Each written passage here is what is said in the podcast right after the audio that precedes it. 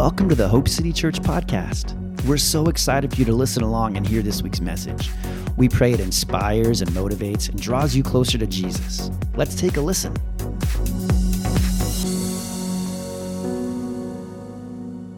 Great.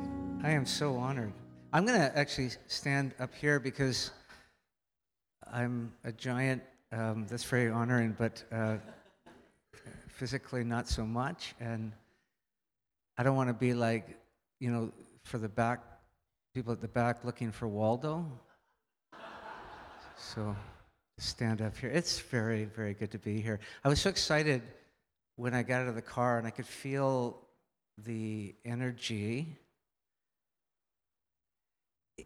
In fact, I've been feeling the energy for ever since Jake and Jenny have been here, and I've been following you on the Facebook and the Instagram. And uh, I, I always said to Jenny and Jake, if, if I ever get a chance to hang out with you guys, I'd love to.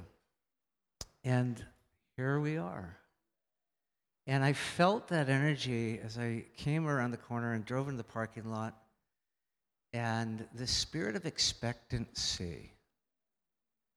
One of the things I'm going to be speaking about today is what are, the, what are those qualities that God loves in the church? I mean, that makes the heart of God leap.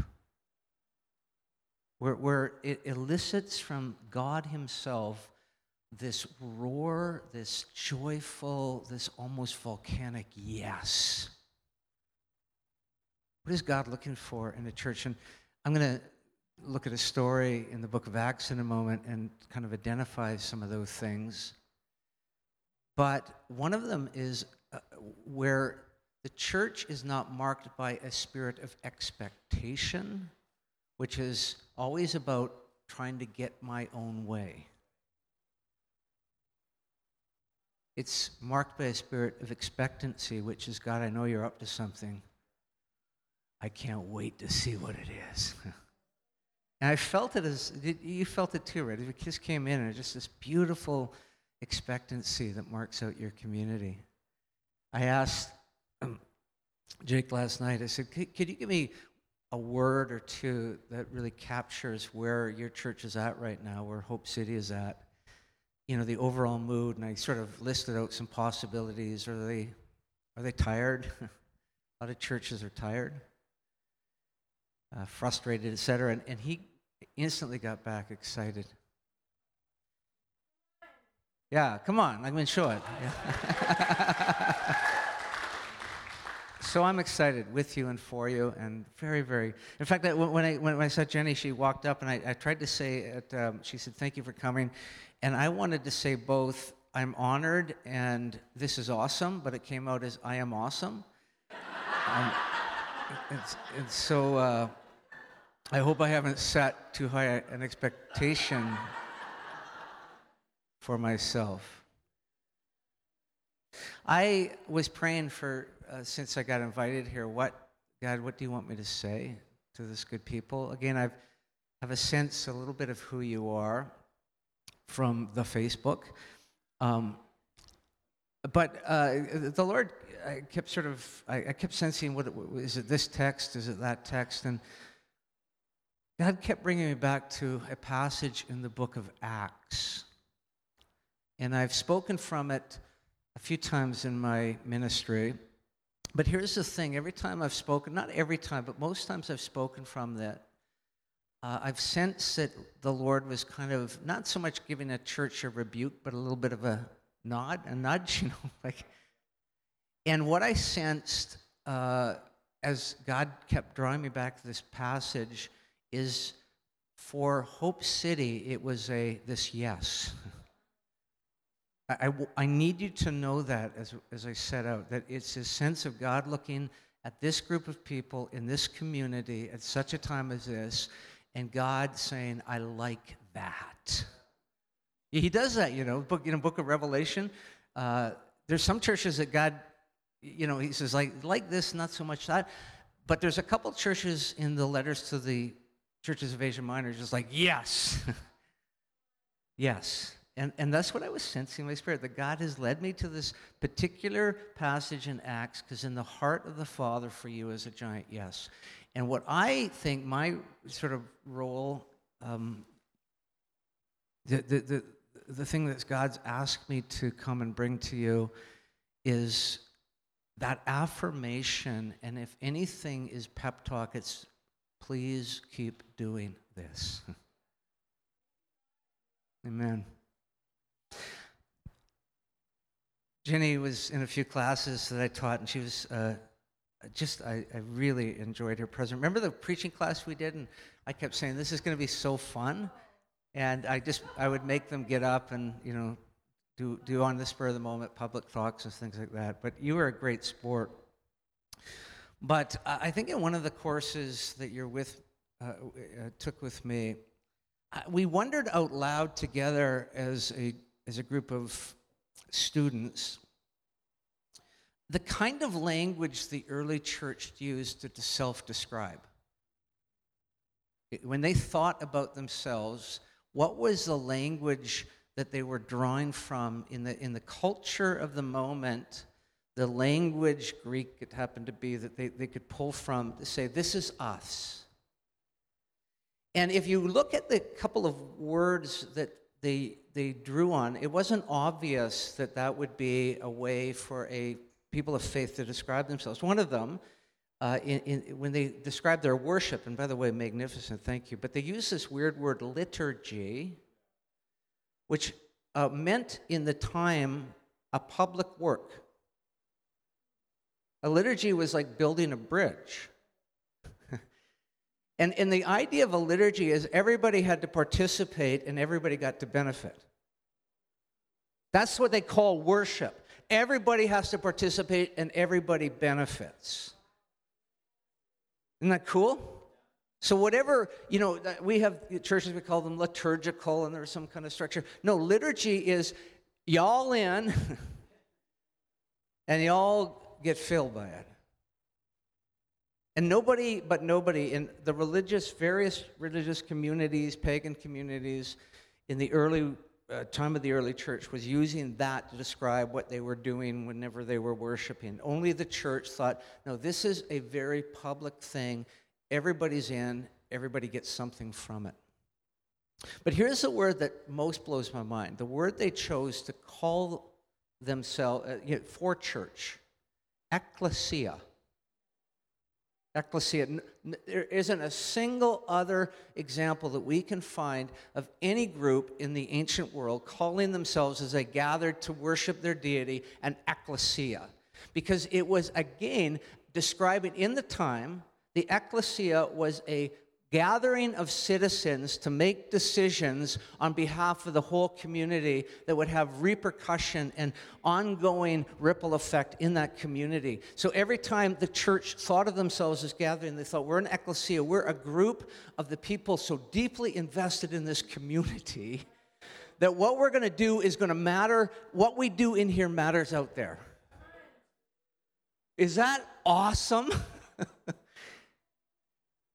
Now, I travel a fair amount and get to talk to pastors all the time, and I have to say that the concept, the root idea of ecclesia is in uh, sore repair in many parts of Canada today. We're huddling, we're hiding, we're nursing our wounds. We're scared, we're angry, we're divided. This whole idea that we're a group of people who, when we come up in here, what happens in here actually is good news for out there. I, I want to see more of it, but I'm actually, this is where I feel the deep yes of God for your community, Hope City. You get it. You're doing it. An ecclesia right before my eyes. You instinctively know it, right? What happens here matters there. And we're not talking that you go, there'd be these angry, belligerent mess, make it, you know, get everybody sort of uh, defensive. I mean, it's just this, this brimming, uh, full, pouring forth of the goodness of God when you go to work. When, when the students we just prayed for go into their classrooms.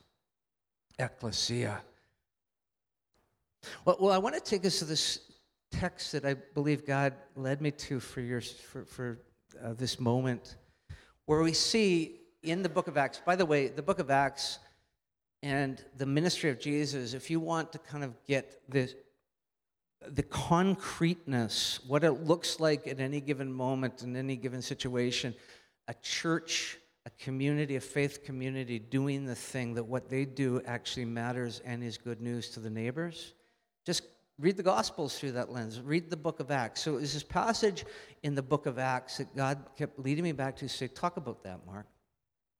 I want to start with not the story proper, but uh, what happens after the story that we're going to get into. And it's actually in Acts chapter 17 when Paul, the Apostle Paul, and Silas and a few others go into a town called Thessalonica. Now, this isn't the story we're going to look at, but it's what the people in Thessalonica say about Paul and Silas and the gang of Christians as they roll in that I want to kind of use as a starting point. If, if you have that, uh, that text 17.6, so uh, what, when they did not find them, so here, let me set this up. Just put that up there.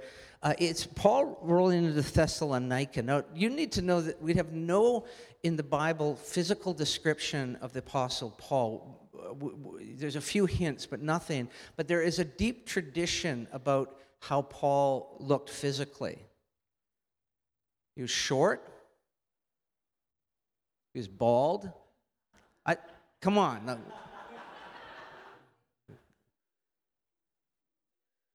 He was pigeon toed or bandy legged. There's different descriptions. He doesn't, it's maybe from some of the beatings, but he didn't sort of, he just had this kind of maybe halting gait. And he had kind of a high voice. That's the tradition around Paul short, bald, bandy legged, and maybe a bit pipsqueaky. Not a specimen of male virility and menace. Uh, but what happens is he comes into Thessalonica and people flip out. And a whole bunch of people get together and they get this, they, uh, they, they, they come and they find they can't find Paul and Silas, but they, they find some of them and they dragged Jason and some other believers before the city officials, shouting, These men who have caused trouble all over the world have come here now. Like, I, I love actually the King James version of this. These are those who turn the world upside down. Little Paul, It's maybe a high voice, and these are those who turn the world, a little bald, short Paul, turn the world upside down. What the heck?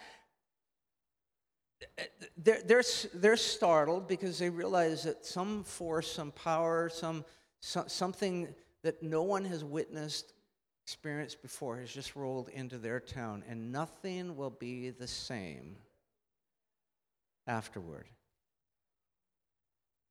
Oh, these are those who turn the world upside down. Now, the next verse, verse 17, uh, it's, it's, it's always interesting to me what non believers say about believers. And sometimes they're just way off, and other times they nail it. And these people in Thessalonica nail it. These are those who turn the world upside down, and then they diagnose what's the root cause of that turning the world upside down. He said, Jason has welcomed them into the house. They are all defying Caesar's decrees, saying that there is another king, one called Jesus.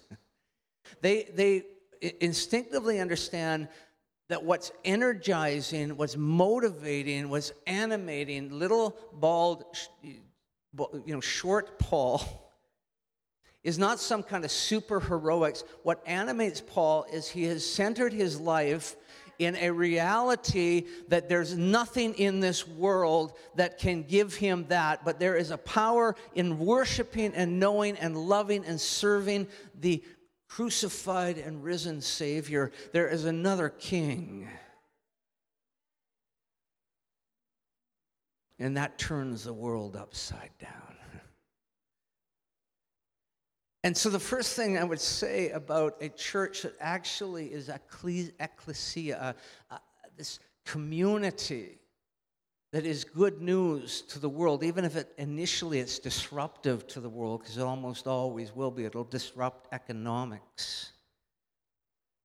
It will d- disrupt the way we relate to neighbor. It will disrupt class structures.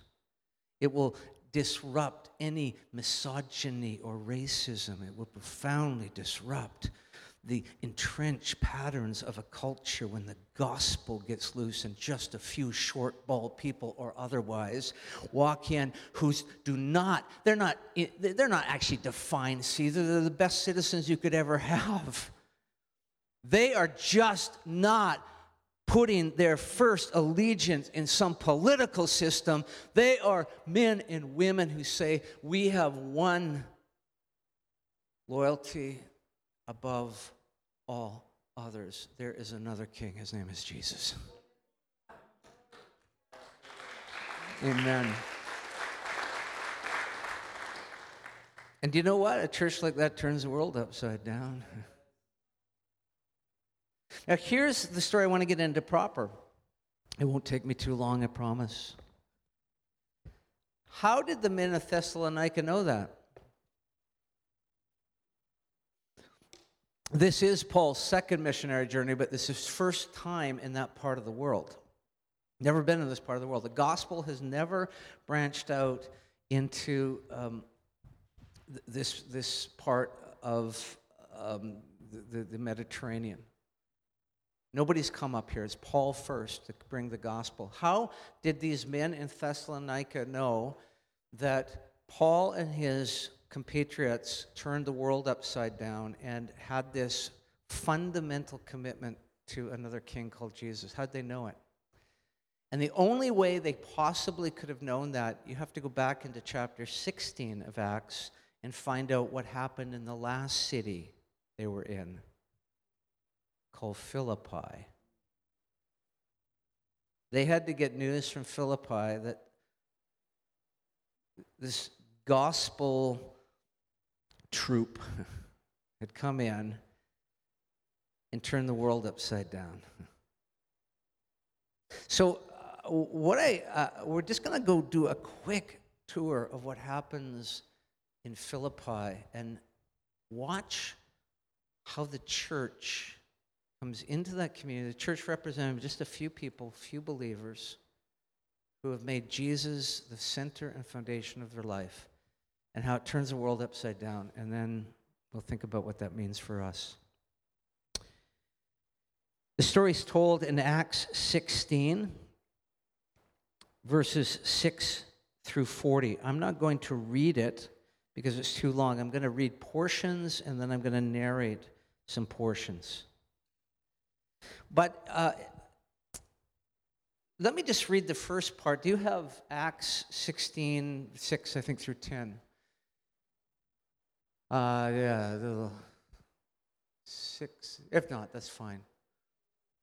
Yeah, okay, here it is. Paul and his companions traveled throughout the region of Phrygia and Galatia, having been kept by the Holy Spirit from preaching the word in the province of Asia.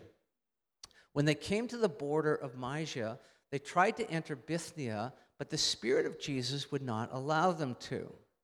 So they passed to Mysia, by Mysia and went down to Troas. During the night, Paul had a vision of a man of Macedonia standing and bringing, uh, begging him, "Come over to Macedonia and help us." After Paul had seen the vision, we got ready at once to leave for Macedonia, concluding that God had called us to preach the gospel to them. So let's just stop there for a moment. Uh, we're, we're looking at those things that mark out a church, an ecclesia, that the Lord is pleased with, and it's going to turn the world upside down. It doesn't matter how gifted, how extraordinary or ordinary the, the people of it are, they have made Christ Jesus a center and foundation of their life. And we're looking at how do they function as they go where they go. And the thing we note from this simple little few verses is this it's a Holy Spirit led church. The, the, the, the, Spirit's yes and the Spirit's no is just like, okay. I mean, they, they sure, they, they must certainly sit around and do a little bit of discussion, collaboration, maybe, maybe they vote. I don't know. But fundamentally, it's a spirit led church. The Spirit says, go over here, you go over there. The Spirit says, not there, and you don't do there. And we'll, we'll see uh, um, a little later on the only way you actually live in the, the overflow of the Spirit's speaking and showing you that is a life of deep prayer. So, a church that actually is ecclesia is a church of prayer that is deeply attentive to the leading of the Holy Spirit. The second thing that's all over this is a church actually that actually believes in dreams and visions. Like Acts 2 stuff. The, the, the, young men will dream dreams and the old men will see visions and it's going to the, the words of prophecy are going to come on w- men and women on uh, all all social classes it's a spirit-led church that has not stifled the way that the spirit often works which is dreams and visions. You have dreams and visions here don't you?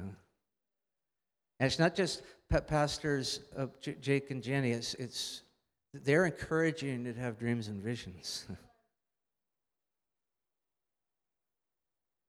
and Paul is so attentive to this reality of how God works by his Spirit as a dream and a vision that he gets a guy yelling or shouting or waving at him in a dream and says, I want you to go all the way in the other direction. And as we read about the kind of itinerary, it's a tough journey. It's a it's sort of a zigzag journey.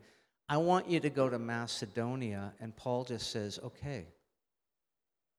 On a dream and a vision. When, when the Spirit falls in Acts 2, and Peter gets up to explain it to people, and he says, quoting Joel, uh, this is that. This is the thing we, we've been anticipating. And the, the, the dreams and visions, the young men dreaming dreams, the woman seeing visions. He's not just saying it's going to be kind of creative and cool. What he's actually saying is this is the primary way the Spirit's going to move the church into the areas that they otherwise wouldn't go unless I open it up with a vision. And you can actually track the, the, the word dreams and visions through the book of Acts, 14 occurrences of that phrase. And every time you read about a dream and a vision, what happens is the Spirit of God opens up territory that the church would otherwise never have dreamt of going or would have the courage to go. And they, you're letting the dreams and visions go, right? I mean, we just see it over and over. The whole, the whole mission to the Samaritans opens up through this. That certainly the, the, the, the way of the, um, with the, with the Gentile community is that weird thing where Peter gets that little sort of, you know, pigs in a blanket vision. And, um, and by the way, when the board calls him, you know, the church board calls him in, it's kind of like, what are you doing? He just says, hey, in a trance, I had a vision. And they go, oh, well, you should have said that at the beginning. Like, try that, Jake. But anyhow. Paul is so invested in the God who gives visions that when he's explaining himself to the pagan uh, governor Festus, he just says, uh, I was not disobedient to the vision I had from the Lord. The church that God just says yes to, Holy Spirit led, that being nurtured by a deep life of prayer, and they pay attention to the dreams and the visions. Because that's the stuff where God's going to say, I'm going to show you the places that you would never dream to go unless you dreamed to go there. I dreamed it through you. So that's what happens. One last little comment about this. This man in the vision, I don't know if it's a composite of all the people in Macedonia. I don't know if it's actually a person. But here's the thing this is what we know about Macedonia, especially Philippi, the capital where Paul goes. It was the Abbotsford of the ancient world. It was like the hot place. It was like the real estate is skyrocketing. All the Costco's are going. I mean, like the best hospital is being built there. Like you drive through and you're like, I remember when this is a little farm town. And now it's like, oh man, there's like million and two million dollar homes here. It was like it. It was like best schools, all of that. Um, they had no needs. in Philippi. It wasn't some little sort of backwater.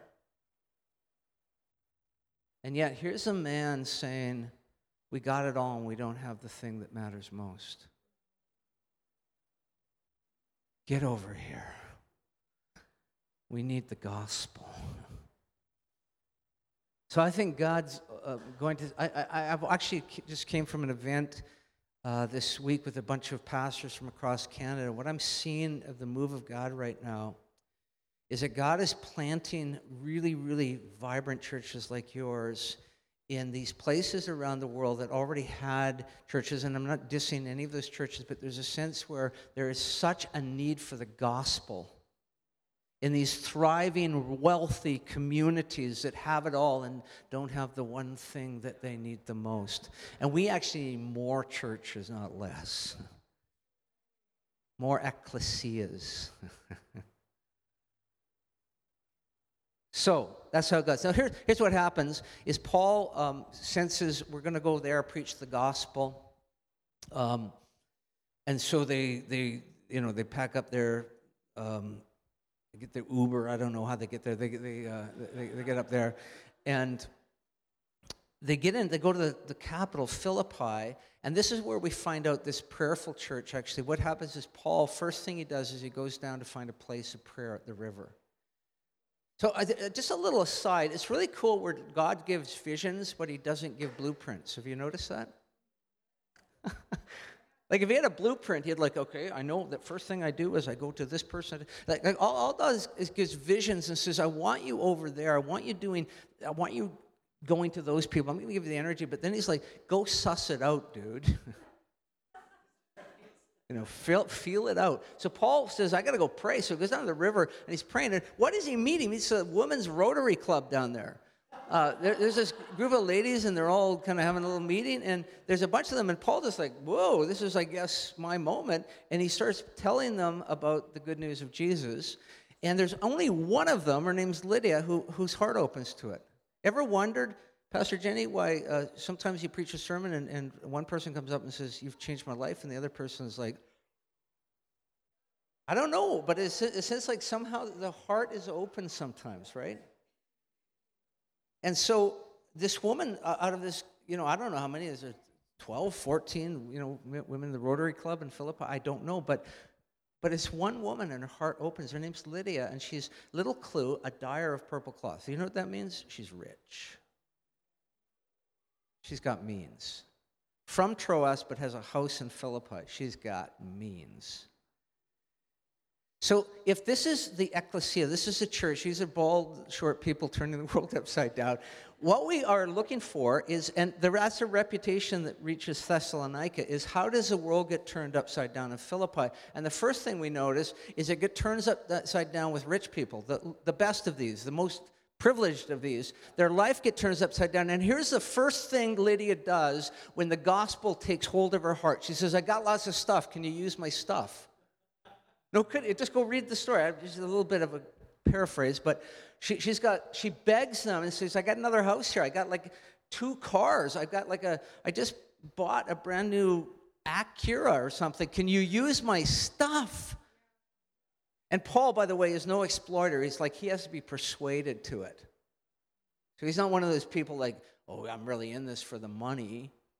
She has to convince them use my stuff. But here's the thing I tell you what, there's rich people all over this community, and they're bored out of their minds, and they don't know why they have all this stuff. And they're really uh, sort of weird about their stuff. You've met a few of them, haven't you? They're weird about their stuff and protective of their stuff, and entitled about their stuff, and, and they're just actually dying with all their stuff. And that one of the ways the gospel turns the world upside down for at least people like Lydia is it lands in their life and they think, hot diggity, now I know what all the stuff is for. The church. I can, I can, I can host people. I can give to people. I can bless people. Wow! God gave me a gift of making money, and it wasn't just for me.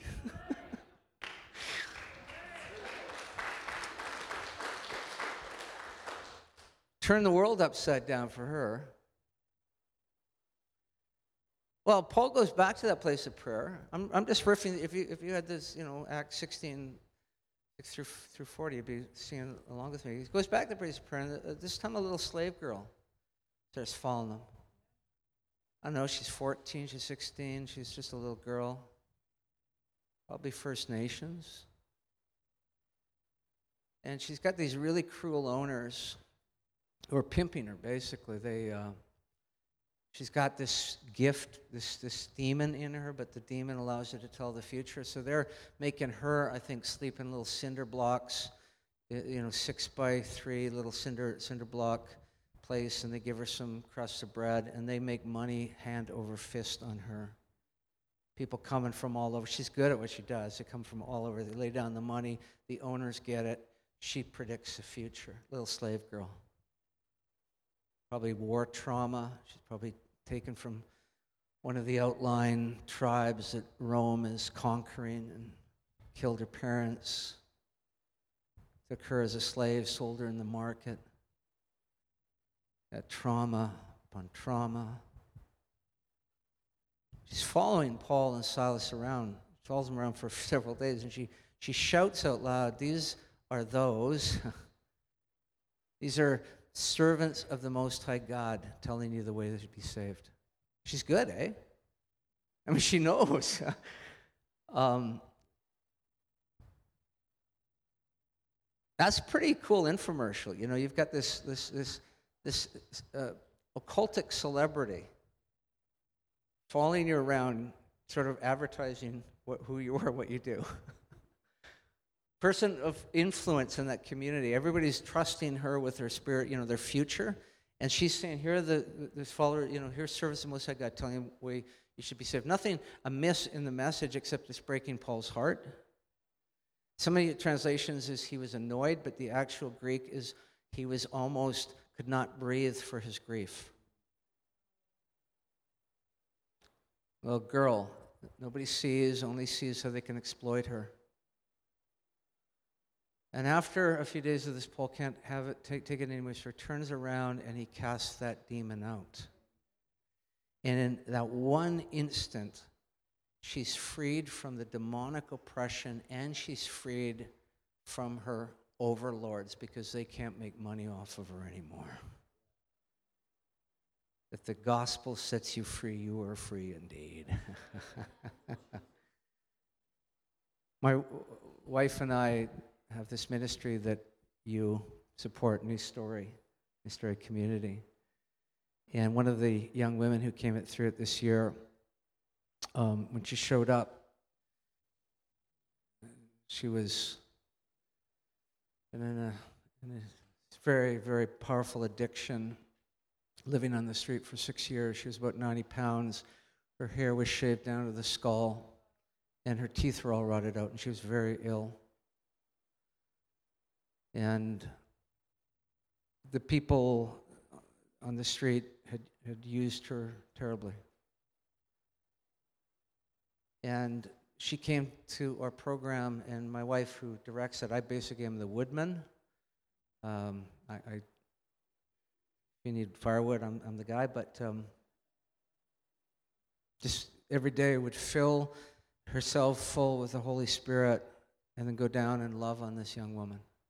Every day, say, I love you so much. She went from coming to us six years with a very serious addiction in the state of profound unhealth, um, 90 pounds, etc. Within nine months, she was 130 pounds. Her hair had grown out. We had worked with a dentist. Her teeth were repaired. And her favorite word is, I love you. And the ministry that we partner with, knowing her full story, hired her to look after their babies and two year olds. I met this event I was at just uh, yesterday and the day before several people who met her at this ministry this summer, and four or five of them said, Oh, I met her, and every one of them, independent of the other, said this Oh, she, she glows. one person, anointed with the Holy Spirit, who just pours out the love of God. And if the gospel sets you free, you are free indeed. Thank you for being part of that, by the way. So uh, we might call her the, the, the least of these. Forgotten, neglected, abused, the girl I'm talking about, but also the little slave girl. And the gospel meets her and turns the world upside down. And, and, and then one last thing, and uh, uh, Paul, for, um, for doing this amazing work of blessing in this community, uh, starts a riot. Um, you know, when I was a pastor, everywhere I went, they served tea. Everywhere Paul goes, they have a riot. But um, so there's a riot, and Paul and Silas get beaten. Um, typical day, as it so happens. And they get put in jail. And the, the jailer uh, is a mean son of a gun. We know because, uh, well, he's following instructions too from the magistrates, but you don't get that job if you're like, you know, sweet of spirit. And so he puts him in the dungeon. He puts him in the lowest, darkest cell, and he puts manacles on them. And we know that the Roman practice was that when you had a prisoner like that, you put them on a size too small so it bit into the skin, and before you put them on, you twisted the limbs into unnatural shapes. So you're bleeding from the beating, you're down in the dungeon, and you're twisted up with these manacles biting into your skin. What would you do? I mean, I don't, I mean, I, I like to think I'm kind of maturing, but I might have a few interesting words to say. If I'd been in town doing some nice stuff for people, uh, this is the result. You know what Paul and Silas do? Start singing. A mighty fortress is our God a bulwark never failing. What's that one that Jenny did today? Is that one of your songs, by the way? It's A couple of your songs? Yeah, like this, that one that Jenny did last week. Let's sing that one. And so they're just singing down there, and um, it says actually the other prisoners were listening. It says it explicitly. The other prisoners were, I bet, eh? Bet. I think the prison guard is listening too, but he does fall asleep. Maybe he's lulled into the sleep state by the singing. Uh, uh just uh, what, what, what, is, what makes, what's a church, what's an ecclesia that makes the heart of God leap is that we sang it this morning in the storm, in the trouble, when we don't know what's going to happen next. We actually will praise God. This is happening right now in this story. A mighty fortress is our God. And they are down there bleeding in stocks, in shackles. And they still believe God's good and God's going to do something. So everybody says the jailer finds there's an earthquake at midnight. Earthquake at midnight. Uh, some people have seen there's a miraculousness in the earthquake. No, it's earthquake country. happens all the time. But it's a powerful earthquake, and it actually has this beautiful phrase. I think it's, uh, tell me what verse it is, 16 or something. It's 16 something. And it says, and all the doors flew open and all the chains fell off. The gospel, thank you. All the doors fly open, all the chains fall off. This is such a powerful, like we're talking not just Paul and Silas, we're talking every prisoner in there is just boom, that you can run free now. And the jailer wakes up because he's, he's the, the, the, the, earthquake wakes him up, and he's about to run himself through because the thing is, if you are working for Caesar and you mess up, it doesn't matter whose job it is, you, it's your fault and you kill yourself. So he's about to do this, and out of the darkness, in the a voice comes, and if Paul did have a sort of a squeaky voice, I think it, it goes deep tonight. And this is what Paul says to the jailer who's put Paul and Silas in the chains, pushed them down into the dungeon. This is what Paul says Do not harm yourself, because we're all here.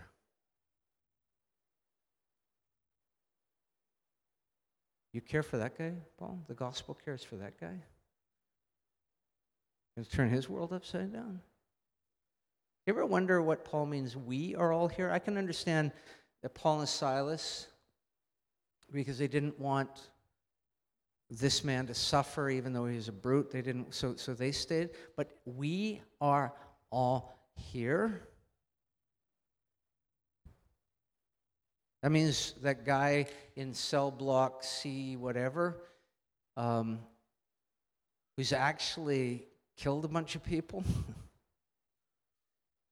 and that other guy down in cell block B who's never, ever, ever, since he was 12, passed by an opportunity to exploit somebody to his own gain and their own loss. He's never passed that opportunity by. And tonight they're all sitting there while the chains are off and the doors are open and they're not going anywhere. What is happening?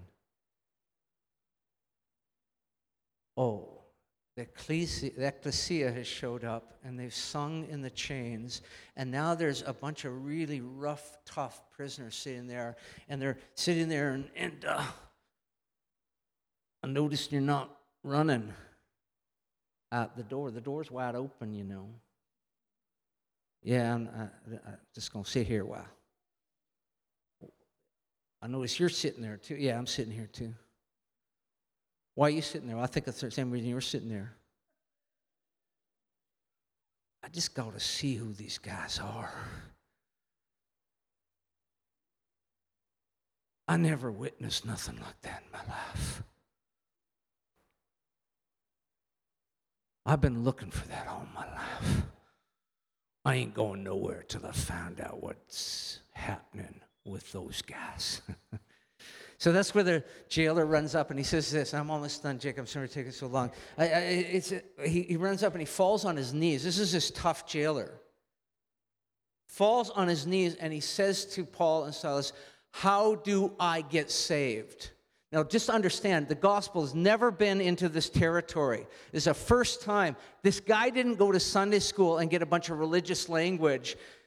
He, he, he's not asking. He's not asking a theological question. He's not asking. He's just saying, "What? Do, how do I get what you got? How do I get out of my life and into whatever it is that is animating? How do I get that?" And Paul says the most beautiful thing believe in the Lord Jesus and you shall be. you know what? It's so simple, even seminary professors can understand it.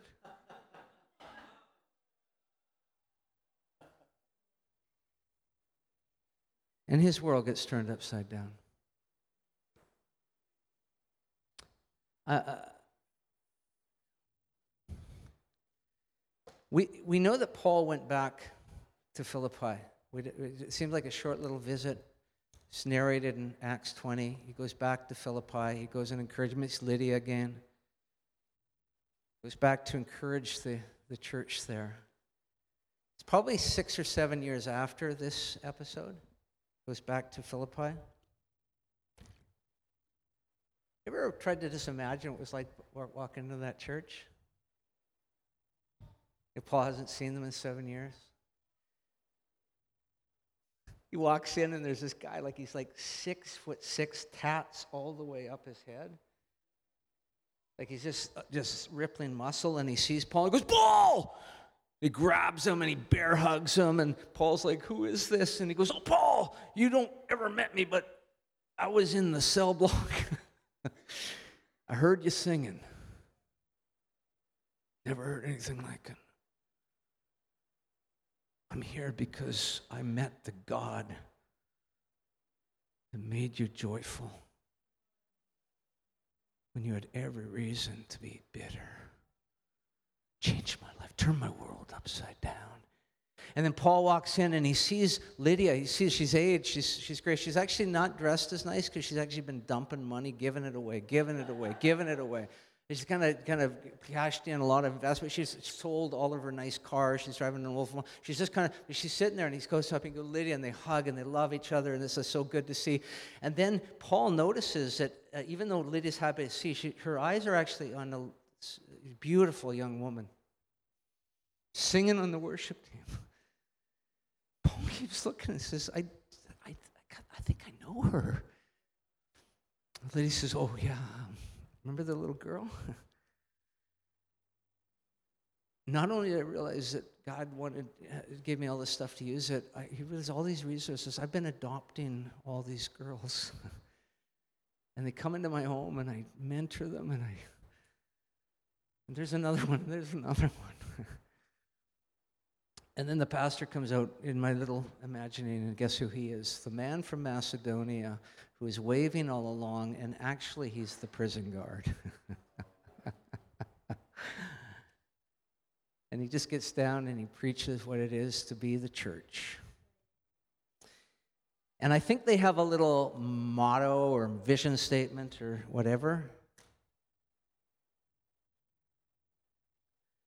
We're all here. Thank you. Bless you.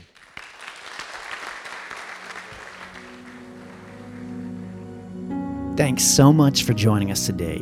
We hope you are drawn closer to Jesus and that His Spirit, His love, and His life are filling you right now. If you'd like more info about who we are and what we're doing at Hope City, head over to hopecitychurch.ca to find out more. And if you liked what you heard, head over to iTunes and rate the podcast to spread the word so others can hear too. And oh, one more thing before we go.